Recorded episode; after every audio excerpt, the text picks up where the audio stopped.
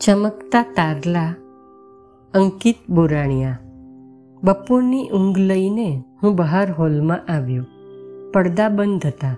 જોયું તો રિષિકા અને ત્રિષા બંને જરી લઈને રૂમની લાદી પર વેરી રહી હતી. સફેદ લાદી સાથે બંને દીકરીઓ જરીથી જાણે નાહી રહી હતી.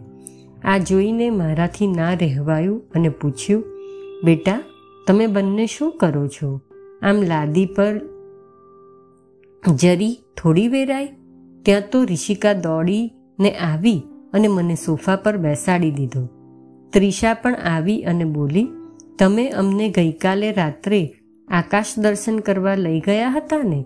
ત્યાં કેવા સફેદ વાદળો વચ્ચે ચાંદામામાં અને તારાઓ સંતાઈ જતા હતા.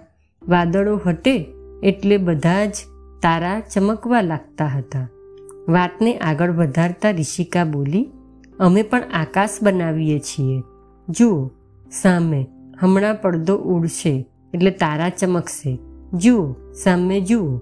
અમે બધા થોડીક વાર રૂમના પડદા સામે તાકી રહ્યા. પવનથી પડદો ઉડ્યો ને પ્રકાશ લાદી પર પડતા બધી જ જરી ચમકવા લાગી ચમકવા લાગી. જાણે તારા ચમક્યા. જરીવાળા શરીરે રિષિકા ત્રિષા પણ ખુશીથી કૂદવા ચમકવા લાગી. જાણે નાના નાના તારલા. અસ્તો.